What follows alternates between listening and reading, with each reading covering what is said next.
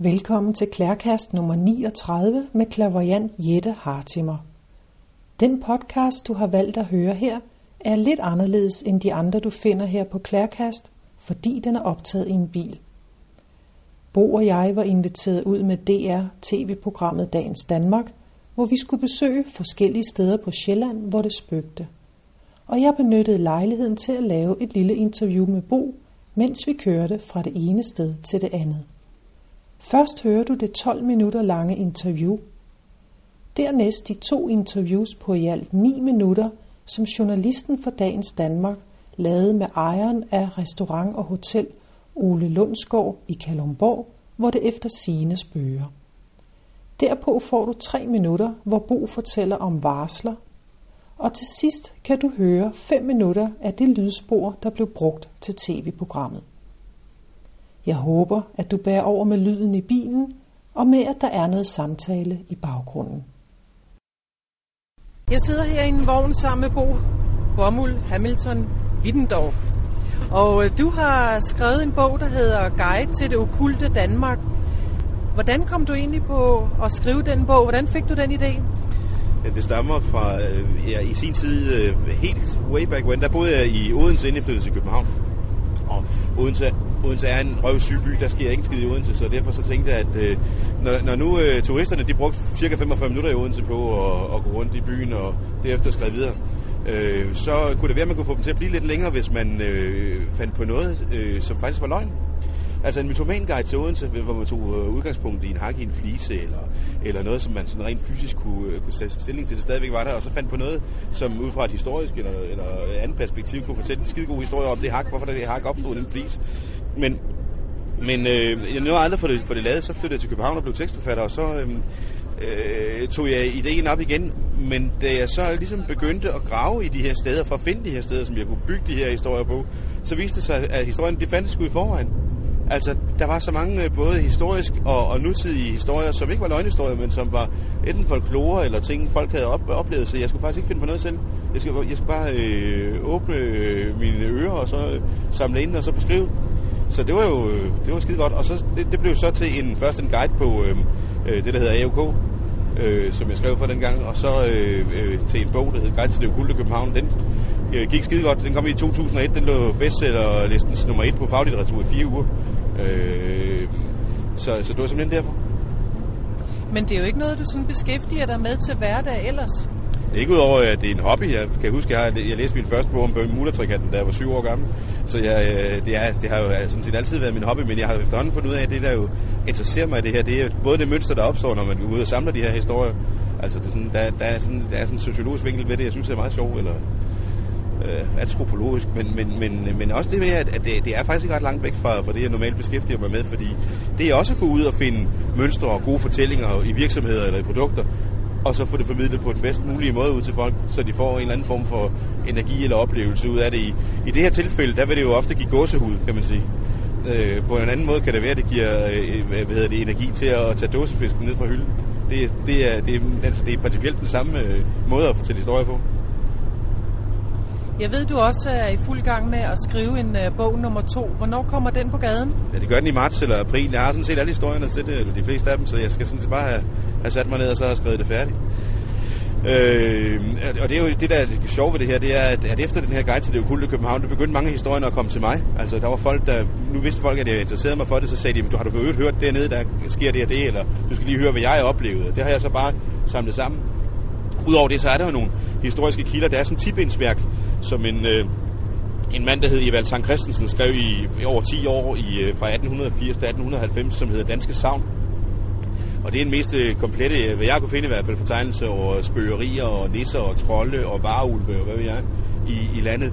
Øh, men kunsten er jo så ikke bare at genfortælle det, men og simpelthen at tage det op to date, øh, så vidt jeg nu kunne finde vidner på, at det stadigvæk var noget, som man kunne opleve. Har du andre bøger i tankerne? Ja, der er nogle, der er nogle biografier, og der er også der er nogle forskellige fagbøger i forhold til mit andet reklamefag, som jeg render beskæftiger mig med. Men det er jo stadigvæk noget, som jeg... Øh, altså, øh, det er, det er jo ret stort arbejde i forhold til, hvad tid jeg har til det, så det er sådan noget, det, det, det, det forbliver på hobbyplan. også. Vi sidder jo her i øh, en øh, bil med øh, ja, fotografen Katrine og journalisten Susanne fra DR. Vi er jo ude i forbindelse med tv-programmet Dagens Danmark, og vi har jo øh, kørt rundt til øh, tre steder, som øh, er nævnt i din bog, og, øh, og du er der jo du er med her for at øh, fortælle, hvorfor de her steder er så interessante, og jeg er jo med som klaverianten for at fornemme, om der er noget aktivitet på stederne. Øh, I går var vi øh, på Bernstof Slot i Gentofte. Hvad specielt er der ved det sted? Vandstrup Slot, øh, der er jo de her... Øh, det er jo en, det er en skole for, øh, for civilforsvaret og for beredskabsstyrelsen, og der kommer folk så at lære, hvordan de skal holde hovedet koldt i, øh, i krisesituationer, hvordan de skal minimere kriser, hvordan de skal kommunikere til omverdenen, hvad der er, der sker. Men alligevel så er der øh, en, øh, en kraftig øh, spøgelsesaktivitet, påstår mange af dem, der har været på skole, der er faktisk så kraftig, at, at det, det vil være mere sandsynligt at opleve et spøgelse på Bernstorff Slot under en skoleophold, end ikke at gøre. Og der var det så en dag, jeg kørte med en, øh, en taxichauffør, som, øh, som fortalte mig, at han havde været på skole der, og og så fortalte han mig den der hårdrejsende historie om, hvordan han en øh, nat øh, havde skulle lukke og slukke, fordi han havde siddet op på AIV-rummet på toppen af Bandstof Slot. Øh, og så havde han, da han kom ud for at, at gå hjem der ved, midt, ved, ved 12-tiden om natten, øh, hørt uh, trinene fra den grå dame, som huserer i den venstre del af slottet. Øh, og det, så var han gået i panik simpelthen, og, og havde slukket lyset ned ad trappen så hurtigt han kunne, og var skyndt sig væk og ud og drikke en hel masse øl. Men, men øh, da jeg så øh, undersøgte, så, altså, der, der er rigtig, rigtig, rigtig mange, der har, der har oplevet det her. Og det viser sig også, at vagterne om natten, de går helst ikke af den venstre trappe, øh, som er den gamle, hvad hedder det, øh, tynetrappe. Øh, fordi det, øh, det, det føler man er ubehageligt, og så er det også her, man, man hører den grå dame på Bandstrup Slot. Vores sidste stop i går, det var på Liselund Slot, hvor vi jo nåede frem, da det var fuld og mørkt. Hvad, hvad specielt er der ved Liselund Slot? Ja, det er jo altså det er jo taget revet ud af Brødrene Grimms og Sherlock Holmes øh, fortællingerne at der er en, en stor øh, hvad hedder det, baskervildagtig spøgelseshunden i parken efter sine, som, som, øh, som hyler rigtig, rigtig ondskabsfuldt om natten, og som man ikke skal, skal ønske sig at møde, for den har sådan nogle lysende røde øjne. Der er en, øh, den, den hænger tæt sammen med, med det her lille slots øh, spøgelsesværelse, altså soveværelse, som er sådan et rødt værelse, som, som faktisk er Danmarks første eksempel på spøgelsesturisme, i det, det i, øh, i, i mange år var, var meget populært at overnatte i værelset, for der var altid noget, der, der skete, det der skete mest, det var, at man fik reddet dynen væk af sig af spøgelse. Øh, så hunden og spøgelset, som jo så åbenbart er øh, den Lise, som Lise Lund er bygget til, og hørte vi jo i går, hvad hedder det, øh, hænger nøje sammen. Øh, men der er også en, en gård til den her, øh, det her lille slot, hvor det spørger kraftigt også. Der er en, en, en dreng, øh, der voksede op i det her, som hedder Iver, som, som er på min alder, som jeg hvor dag bor i Tanzania, som jeg fik opsporet, som fortalte, hvordan han vågnede nat, og der var sådan en lille nisseagtig grå skikkelse, som kiggede på ham. Øh, og, og på, på Lise Lund Ny Slot, som ligger i forbindelse med det, med det gamle slot, øh, siger man også, det spørger. Så det er i det hele taget en, en stor sådan, øh, renaissancepark, smuk park, hvor det meste af det desværre er taget af, af Clinton, men hvor, øh, hvor man kan opleve alle mulige former for spøgeri. Men vi mødte jo også to øh, i går, som var på øh, øh, spøgelsesjagt, øh, og som sagde, at de boede i nærheden, og som tit gik øh, tur i parken for at se, hvad de kunne opleve. Nu, øh, der var et tidspunkt i går, hvor du stod og talte med øh, kustoden, og øh, jeg hørte ikke sådan lige efter, fordi jeg var så selv i gang lige med at blive filmet på det tidspunkt. Men hørte jeg dig stå og fortælle en eller anden historie om, at øh, noget med, at lige pludselig var der nogen, der havde kigget ud af vinduerne, og hele parken var forsvundet? Nej, det var, ja, ja det var kustoden, der fortalte det. det var, øh, den var meget, meget større, den park, øh, end, den, øh, end den er nu. Og det var, det var jo, øh, halvdelen af den var i løbet af natten forsvundet øh, ude i havet. Altså klinten var simpelthen brudt sammen. Øh, og så øh, havde øh, tjenerne for det første, der stod op og så det, og så havde de vækket øh, baronen, der så, sagde, der, der, der nægtede at tro på det simpelthen, før han selv nåede ud. Men det var i 1905, det her, så vidt jeg husker. Øh, så det er jo efterhånden nogle år siden. Nu er vi så lige nu på vej til øh, Kalumborg, hvor vi skal til købmandsgården Ole Lundsgård. Hvad specielt er der ved det? Det er et godt eksempel på en af de der øh, 1880'er kilder, som jeg øh, øh, synes var så interessant, så jeg simpelthen ringede til dem og spurgte, om det stadigvæk spøgte, hvor efter de spurgte, hvor ved du det fra? Og, øh, og, det, og det er sjovt, at, at sådan noget kan, kan gå sådan øh, 130 år øh, øh, i spænd. Jamen, øh, der havde man øh, i, i sin tid efter sine, i en lang, lang tid, da det var købmandsgård, havde man jo en, øh, en, en hestestal derude, hvor man nu har udendørsservering. Der er sådan en meget hyggelig gård med nogle toppede brosten. Og der var en, en bås øh, bagerst i den her stald, hvor der var et hul for neden, som øh, var stor nok til, at du kunne komme en ådder igennem. Jeg ved ikke, hvorfor man lige har brugt en ådder som beskrivelse, men det har man altså. Og det viser sig, at, øh, at øh, det her hul, det skulle altid være åbent, for hvis det var lukket, så døde hesten i den bås. Så øh, hvad hedder det, øh, øh, det havde man jo efterhånden som, som købmandsfamilien fra, gik fra generation til generation, lærte at det her hul skulle være åbent. Da man så solgte gården, så sagde den nye ejer der i 1800 år, nu skulle det være løgn, nu vil han lukke det der hul. Og ganske rigtigt, så døde hesten, øh, og, og det ville han så ikke finde sig i, så han satte vagter på. Man fandt sgu aldrig ud af, hvad der var, der gik ud af ind af det hul, men man, fandt, man, man kunne mærke om morgenen, at der var sådan en slimet masse rundt om hullet, så et eller andet havde der presset sig igennem i løbet af natten. Øh, der var også en fæl lugt ved det her, øh, hvad det nu end var. Og det sjove ved det er, at den lugt, den kan genfindes, hvor det er inde i restauranten i et hjørne, hvor, øh, hvor, hvor man har kæmpet med det faktisk i et stykke tid. Man troede, der var nogle kloakrør eller noget andet, der var, der var i stykker. Men restauranten i sig selv øh, har efter sine også en helt spøgelsesfamilie, nemlig den gamle Ole Lund-familie, som øh, bor i et af lokalerne. Og så øh, øh, er der jo en pige deroppe, som åbenbart øh, tiltrækker det her specielt, øh, som hedder Vicky, som får blomster i smidt i nakken og kan høre flasker, der, der, der klirer omkring sig og sådan noget. Hun kan fortælle nogle utrolig spændende, også uhyggelige historier af ting, der banker og, og buller på dørene. Men øh, øh hvad hedder det, øh, hun, hun gør altid det, hvis, hvis hun mener, at de kommer, går over stregen, så vender hun sig om, og så, så skal hun dem ud. Men så hvis I skal være her, så skal I opføre jer ordentligt. Nu har du efterhånden interviewet rigtig mange mennesker og hørt deres spøgelseshistorier. Er der øh, en historie, der har gjort særligt indtryk på dig? Øh, ja, det gør den jo hver, det synes jeg, de gør hver gang, fordi at det er man kan lige så frem mærke øh, redslen eller øh, gåsehuden i deres beretninger. Men altså, det, jeg synes, det er det, der har, næsten har været den sjoveste. Det er alle de der historier omkring Lise Lund, er jo, der, der bliver ved med, det er ligesom det er en udtømmelig kilde til historier, der bliver ved med folk, der kan fortælle noget nyt. Men det er faktisk det, der kendetegner mange af de her gode historier, det er, at man kan blive ved med at finde noget nyt i dem. Altså kapitlet kan blive ved med at blive skrevet og skrevet og skrevet. Det var også det, der var problemet med den her bog her, fordi at folk havde så mange gode ting at fortælle, og der var så mange gode ting at undersøge, så jeg havde faktisk for meget stof til den her bog her, i forhold til de antal sider, som vi egentlig havde planlagt, så den blev, den blev længere, og så måtte jeg simpelthen opgive de sidste kapitler, fordi ellers så blev det jo et, et, et alt for digert værk, kan man sige. Det er kun halvdelen af landet, der beskæftiger mig med. Da vi er færdige med det her, så fylder det samlede værk 480 sider, jeg mener det. Der er også grænser for, trods alt, selvom det er nogle gode historier, det er nogle spændende ting, hvor, hvor meget folk de gider slæbe på. Tror du selv på de her historier? Jeg tror i hvert fald på, at folk de har oplevet noget, som de enten ikke kan forklare, eller er blevet bange for, eller er blevet gjort nysgerrige af.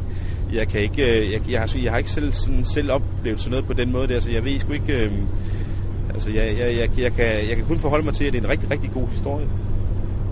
Og det synes jeg faktisk er rigeligt, fordi det giver mig, øh, det giver mig nemlig det kick, som jeg gerne vil have, øh, og som jeg gerne vil have læserne skal have. Godt. Tak skal du have. Hvor længe har du arbejdet her? Jeg har arbejdet her i 15 år, og ejet det i 8 år. Og kan du fortælle lidt om, øh, hvilke oplevelser har øh, dit personale især haft, mens du har været her i forhold til øh, uforklarlige ting? Jamen, de har jo haft mange.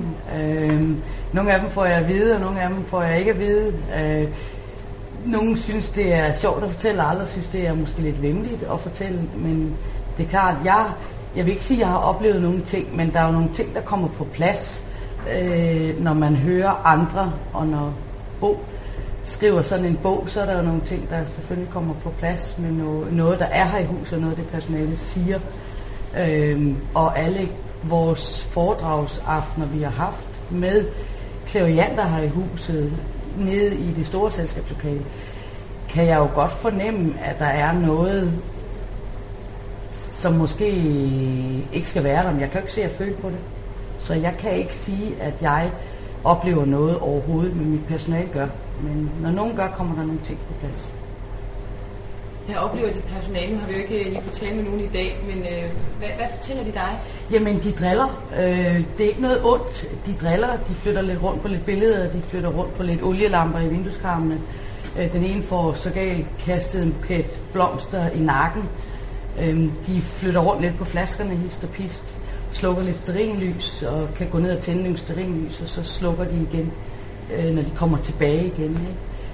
Og, og det er nogle sjove ting, synes jeg, og vi griner lidt af det, køkkenpersonalet griner lidt af det, og tro på det, eller lad være, kan man sige, ikke? fordi hvis ikke selv du oplever det, så vil du aldrig tro på det, og jeg oplever det ikke, så jeg har ligesom sagt til mig selv, jamen hvis de oplever de ting, og jeg tror da ikke, de lyver. Jeg tror da ikke, de går rundt og siger, at, at øh, og især ikke Vicky. Vicky er en utrolig følsom pige, som tror jeg på godt kan øh, åbne sig op for sådan nogle ting. Og, og, og det er især hende, at de, de driller lidt. Og det skal de have lov til, for de gør ikke noget, og de gør ikke noget ondt overhovedet. Er der et bestemt rum her øh, på hotellet, som øh, der især er noget aktivitet Ja, der er selskabslokalet dernede bagved, som vi altid har fået at vide, at, at det er der, de er, og det er der, de holder til. Og øh, dagen er alle dage er en fest. Øh, om dagen er der mange gange stille, siger folk. Om aftenen er det der, det foregår. Og det er lidt med fester. Det er den fine skare med rokokokjoler og og, det, altså det er, og, og igen, de er sjove, og de er glade, siger folk, og, og, og de har det rart, og de ødelægger jo ikke noget, og de gør ikke nogen fortræd. Anden er, hvis du har disse evner, følelser, fornemmelser, så kan folk komme derned og sige, øh, blandt andet min egen veninde igennem mange år, som er klaviant og kan vende sig om og sige, gå nu væk. Ikke? Og så støder hun på en kjole, eller støder på et eller andet dernede. Og så er der mange gange dukket, at det emmer nede i lokalet. Ikke? Og det er jo så fordi, hvis de holder fest, jamen så kan jeg da godt se, at ruderne emmer. Og om det er dem, der får ruderne til at emme, eller hvad det er, det ved jeg ikke. Har du prøvet sådan undervejs at finde en øh, forklaring fra øh, personalet? Altså prøvet at undersøge, kunne der være nogle trækvinde, eller er der andre ting, der kunne puste, eller tænde lysene, eller... Nej, jeg tror ikke, jeg har prøvet at undersøge noget, fordi det er et gammelt hus. Det er, og, og i disse tider hører man meget om alle de her historier, hvis du vil kalde det historier. Så nej, jeg siger til dem, om det er fint, og så kører vi videre. Og, og nej, det har jeg ikke lyst til. Det, det må de selv styre, så længe at det ikke ødelægger nogle ting her i huset, og, og så har jeg det fint med det, altså. Så må de gerne være her. Øhm, der er et, øh, hjørne hernede i baren, som øh, I har haft nogen til at se på, ved jeg. Kan du fortælle mig lidt om, øh, om, om den historie? Altså igen er det jo et gammelt hus, og, og man oplever nogle sjove ting og nogle uforklarlige ting indimellem. Og en, en, en lugt som en lidt sur, øh, kaldte det kloak, men en sur lugt opstod i, i hjørnet af vores restaurant her, og jeg tror, jeg havde håndværker, jeg havde murer, og jeg havde VVS'er ude, og, og folk siger, at der er ikke noget, der, jeg, jeg kan ikke fortælle dig det. Og det ender med, at vi sætter 7, 8, 10 duftblok ind i hjørnet, fordi hver gang vi bukker os ned med, skal have servietter eller sterinlys, eller det hele taget bare kommer forbi hjørnet, er det jo lige før, det sætter sig lige op i næsen. Ikke? Og pudsigt nok taler jeg ikke med Bo Hamilton første gang, men det gør Vicky. Og Vicky siger, så nu har jeg forklaringen på lugten. Og så siger at det var lige godt pokkers, altså.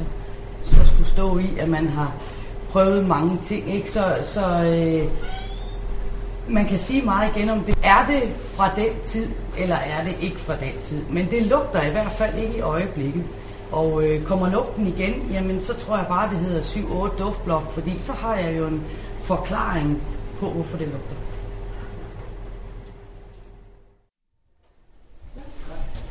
Hvis jeg vil fortælle mig, hvad er det rum, vi er i her?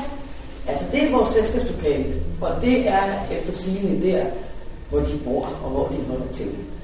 Øhm, og det er herinde, vi har haft vores klevance aftener og vores foredrag, og hvor der selvfølgelig er sket nogle ting, og nogle ting, gæsterne har oplevet osv. Jeg har været med et par gange, øh, men jeg synes jo ikke, det er fair for folk at være med, hvis jeg sidder herinde, og det er noget med at gøre, at er det iscenesat, eller er det noget, man er blevet spurgt om på forhånd? Så jeg har bare hørt nogle ting, og, og øh, især nede bagved, det er øh, hernede i bagvinduet og bagvæggen, folk siger, at der er mest varme, og der er mest energi, og det er dernede, lyset bliver pustet lidt ud. Det er den, der bliver skubbet lidt, og så er det den dør her, som når folk sidder der i rækker, så kan der sidde en kæst og vende sig om og sige, hvad skal jeg komme indenfor? Og der kom ikke. Men så nogen har igen mere tendens og tiltrækning og åben over for det. Altså for mig vil jeg aldrig se og vende mig om og sige, at jeg skulle komme for, fordi jeg kan ikke se nogen, og jeg kan ikke høre nogen. Men det har vi oplevet et par gange. Og så skubber de lidt rundt herinde, fordi deres kjoler er for store. Hvornår er det ofte, så må der være nogle varianter, sådan nogle foredrag og sådan noget. Hvornår er der mest aktivitet? Men det var I i forhold til, hvad personalet siger. Altså det er om aftenen, og så er det lidt, jeg ved ikke om jeg siger, det er lidt i weekenderne, men det er lidt sådan også op til særlige højtider i pinse og påske og, og til jul. Ja.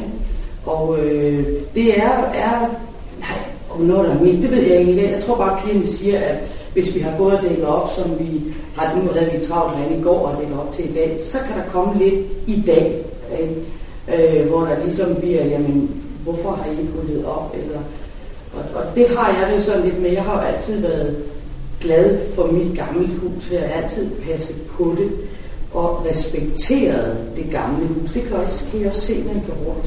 Der er sterillys overalt. Der er ikke nogen halogenlamper og noget, og det kommer der aldrig i det her hus. Det her hus, det er et gammelt hus, man skal respektere, og er der nogen andre i det her hus, jeg skal respektere og holde stilen, så gør jeg det. Der er altid, der er for Altid. Altid. Og ja, folk har altid sagt til mig, at der bliver passet på mig, og øh, det tror jeg også lidt, der gør. Det kan jeg nok fornemme lidt. At de passer nok også på mig. Hvorfor skal de ikke gøre det? I sådan et stort hus. Hvis de har det godt, så har jeg det godt. Og så skal de bare have lov at være. Så du har aldrig overvejet at få dem, få dem fjernet? Nej, egentlig ikke. Der er nogen, der har sagt det til mig. Der er også nogen, der har tilbudt at komme op og, og måske sige, så skal vi, skal vi få dem fjernet. Så hvorfor skulle det? Det gør ikke mig for tredje. Jeg kan ikke se dem. Og jeg kommunikerer ikke med dem. Så de skal have lov at være. Altså, hvis de er her og, og har det godt her, så er det fint. Hvilken type fest er det, der er her? Hvor mange er der? Altså det er, det er, det er fester med store kjoler. Øh, kjoler, der fylder noget med stativer i og stivede skørter og sådan noget. Og, og jeg har altid fået at vide, at der er par 30. Og sådan har det altid været her. At 30, 32, 33, det er det antal, der er. Tager de noget ude på køkkenet og tænker på, nu er det fest, har de så også lige champagne i gang imellem, eller? Det kan man aldrig vide. Jeg har ikke talt på, hvor meget der er. Nej, det ved jeg ikke. Men det kan det godt være. Og gør de det, så gør de det. Bo, ja. vi sidder her og taler om øh, spøgelser og, øh, og varsler. Og jeg øh, for, har så lige siddet og fortalt historien om en gang, hvor jeg var i en have, hvor jeg så en, øh, en hvid pudelhund komme spacerende. Ja. Og det fik så dig til at, at udbryde, at det var et varsel. Har du ikke lyst til at fortælle lidt om det? Jo, det havde man sagt i gamle dage, hvis man havde set sådan noget, så havde man sagt, at det var et varsel. Fordi det, det, det sjove ved det, det er, øh, det havde man måske også sagt med spøgelser, men specielt med dyre øh, spøgelser eller genfærd. Øh, der, der var jo øh, der var spøgelsesgrise og spøgelsesheste, spøgelsesokser og spøgelseshunde. Og man havde jo, øh, for eksempel en, en gris øh, var jo noget, der optrådte meget på kirkegård i gamle dage, sagde man. Og det var jo det var, det var en gravso. en gravso, det var et varsel, som kunne optræde som en hvid, en brun eller en sort øh, gravso sådan med stive børster, lidt ligesom et vildsvin, og med stikkende røde øjne. Og man sagde, at hvis man så sådan en, en, et svin, så øh, var det et forvarsel om død. Enten i nærmeste familie eller for en selv. Øh, Specielt så var det farligt for en selv, hvis man øh, havde en punkt, der var lavet af svineleder. Øh, så skulle, var det helt sikkert, at man selv skulle dø. Øh, hvad hedder det? Øh, og, og blandt andet, øh, altså, man har jo flere steder i København øh, haft de her gamle kirker, og mange af dem har vi jo bygget til ovenpå. Men øh, St. Clemens øh, kirke, som øh, ligger under øh, Absalon, vi snakkede om før, diskotek Absalon på Strøget, øh, det er faktisk den, den ældste beskrevne øh, gravso i Danmark, der, der huserede på den kirkegård. Øh, man sagde, at gravsø, det var, det var, det var lignende af, af, af myrdede børn, faktisk, som vi, øh, som vi er på at hæve deres, øh, deres skæbne. Men man ser det mange steder. For eksempel er der ved Roskilde Domkirke, der er en, en helhest. Det er et, en spøgelseshest, en hvid spøgelseshest, fordi man jo ud fra de gamle frimor, øh, hvad hedder det, ritualer, jo altid slog noget ihjel for at lægge det i bunden af noget andet, når man byggede noget ovenpå. Altså man sagde jo også, at der var menneskeoffringer under, under grundstenen til Rundetårn, skorstræk Trinitatis kirke. Og, og i Roskilde øh, Domkirkes tilfælde har man så taget livet af en, af en, af en hest. Så knak man altid det ene forben, for at den ikke skulle gå igen. Så det er typisk, at en, en helhest, når den optræder, så går den kun på tre ben. For det, det virkede ikke det der med at brække det ene ben, men den kunne alligevel ikke bruge det, når den så øh, genopstod. Men man har jo også det der med okser, og man har det med, med forskellige andre ting. Så derfor, da du sagde, at du havde set en spøgelseshund, så sagde jeg, hvis, det havde man altså kaldt et varsel i gamle dage. Var den begravet i haven? Det ved jeg faktisk ikke. Det kan, det kan jeg simpelthen ikke huske. Okay. Betyder det noget, om den er begravet i haven, Nej. eller nej? Men, øh, men betyder det noget særligt, at det nu, nu for mit tilfælde var det jo en, øh, var det jo en hvid hund, men øh, betyder det noget, at det er så en hund? Øhm, jeg, jeg, jeg, jeg forberedsled, altså hvad hunden egentlig betyder, det er, kan jeg sgu desværre ikke huske, for det er ikke den mest... Det er, ikke den, det er faktisk øh, forholdsvis sjældent i de, øh, i de øh, kilder, jeg har været igennem i Dansk Folkemindesamling, der er øh, gravzone faktisk den hyppigst forekommende, skabt for fuldt af helhesten, som jo har været et fænomen, som man som graver har beskrevet som en ganske naturlig del af gerningen. Altså, der, sådan, graveren har fortalt, at ja, okay, så hver aften, så går jeg derhen og derhen, og så er der en helhest, den skal lige gå forbi, og så kan jeg så, øh, så, kan jeg så udføre mit arbejde igen. Knirkende gulvbrædder, døre, der smækker og hår, der rejser sig i nakken. Hver anden, ja, helt seriøst, hver anden dansker tror på, at det spøger. Vi har undersøgt det nærmere og taget vores termiske kamera med tre forskellige steder i Danmark på spøgelsesjagt. Det er ikke noget ondt. De driller, de flytter lidt rundt på lidt billeder, de flytter rundt på lidt olielamper i vindueskarmene. Ja, det er faktisk lige så jeg begynder at stå og ryste her. Hun går rundt op på loftet. Vi satte os for at tage på en guided tur til det okulte Danmark. Med som hjælp har vi forfatteren til en ny guidebog, en GPS, en klaverjant og et termisk kamera, som kan filme temperaturforskel. Klaverjante siger, at genfærd bringer kulden med sig, og måske kan det ses. Vi starter i Kalumborg. På den her 270 år gamle købmandsgård siges der at være fest. Altså for de døde. Skal jeg jo sådan lige mærke, om der foregår noget her. Det gør der ikke umiddelbart. Der er ikke noget herinde. Jeg vil lige prøve at gå rummet herinde ved siden af, for lige at mærke, om der er en forskel på de to rum her. Herinde er der bare fest. Øh, sådan rent antalsmæssigt har det som om, der er sådan en hel øh, balsal herinde. Altså, øh, altså der, der kan være 40 mennesker, der kan være 50 mennesker. Altså, det er mange. Og det er jo sjovt nok, at de alle sammen har besluttet sig for at blive her. Sådan, Lige nok det her, hvor vi står lige nu, det er jo øh, det sted, hvor den gamle købmandsfamilie boede, da de havde købmandsgård her. Og man siger faktisk, at, at Ole Lunds familie fra dengang aldrig nogensinde har forladt gården. Altså, de bor her stadigvæk, og de fester inde i salen længe. Så det er vores selskabslokale, og det er efter sigende der, hvor de bor og hvor de holder til. Og det er dernede, lysene bliver pustet lidt ud. Det er dernede, der bliver skubbet lidt, og så er det den dør her, som når folk sidder her i rækker, så kan der sidde en gæst og vende sig om og sige, hvad skal jeg komme indenfor? Og der kommer ikke nogen. Festdeltagerne kunne ikke lokkes frem i dagslys, så vi fortsætter til mørket falder på og besøger et af de mest kendte spøgelsessteder i Danmark, nemlig Lise Lund Slot på Møn. Her har Egon Hansen været kustode i over 30 år og har gået med til at låse os ind efter lukketid. Det her øh, værelse har jo været brugt som noget af Danmarks første spøgelsesturisme. I det, det her sted, hvis man kunne få lov dengang, var det et meget populært sted at få lov at overnatte i. Øh, så lå man i, det, i den seng der, og, øh, og det der så kendetegnede sådan en, en nat her, det var, at øh, det var ligesom om der var noget, der rev dynen væk fra en. Øh, der var en præst, der, der oplevede det engang, som holdt fast i dynen og sagde, gå væk i Jesu navn, og så holdt der op øh, for ham. Men ellers generelt set, så var der bare, så var der ligesom noget, der flåede dynen af folk om natten, og det var for det første irriterende, og for det andet var det uhyggeligt. Men det var jo ikke nær så uhyggeligt som den spøgelseshund, der huserer ude i parken her, og som man tit om natten kunne høre øh, i forbindelse med det her fænomen. Det var gerne sådan, at, at den her hund, den, øh, den, øh, kunne- man hørte først den her ildre eller aggressive store hundestemme ude i parken, og så, øh, så var det ligesom, om så skete det her fænomen. Nu ved jeg ikke, hvad det her rum har været brugt til. Det skulle vi næsten undersøge, fordi jeg føler en eller anden form for, at det er virkelig uhøfligt at øh, bare vade ind. Jeg kan mærke, at det øjeblik, at jeg ligesom sætter foden her på trinbrættet, så har det sådan, ej, jeg skal næsten, jeg skal spørge om tilladelse først til at gå herind. Dette værelse her blev faktisk kun åbnet ved, fe- ved festlige lejligheder, kan man sige. Altså når familien mente, der var nogen, der havde lidt tættere til dem, og lidt til, tilknytning, så fik man lov at komme ind og se værelset, og måske opholde sig heri. Der vil jeg simpelthen ikke gå ind. Øh, ikke fordi der, er- altså, det er ikke fordi, der er noget øh, dårligt, men det er ligesom det er uhøfligt. Vi kører derfra, mens vi holder øje med hunden mellem træerne. Men ingen spøgelsesjagt uden et loft.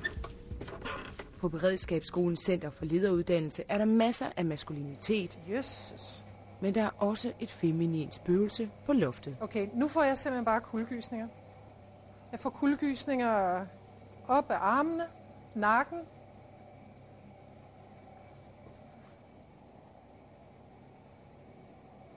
Ja, det er faktisk lige så jeg begynder at stå og ryste her. Her er helt klart noget herinde. Det er der slet ikke nogen tvivl om. Går rundt op på loftet og går rundt ned ad trappen. Vi kan høre hende være, vi kan høre en person gå. Og så det, der på en måde er mest markant, det er, at hun flytter dronning Louise. Når der er noget, der ikke fungerer på slottet, så stiller hun med dronning Louise-bysten med ryggen til. De gange, hvor det er sket, der har der ikke været nogen her. Det har været tidspunkter, hvor der slet ikke har været kursister her, og der har så i øvrigt heller ikke været andre medarbejdere. Jeg er gået forbi, hvor hun har stået rigtigt, og lidt senere kom jeg ned, og så stod hun med ryggen til. Det er ligesom et fingeraftryk, der er sat rent energimæssigt. Det er her. Der er meget intenst. På vores tur kom vi ikke i direkte kontakt med ånderne. Og det termiske kamera gav os ingen beviser på, at der var åndeligt liv. Men de danske spøgelseshistorier minder os om, at der er noget eller nogen, som vi ikke kan forklare.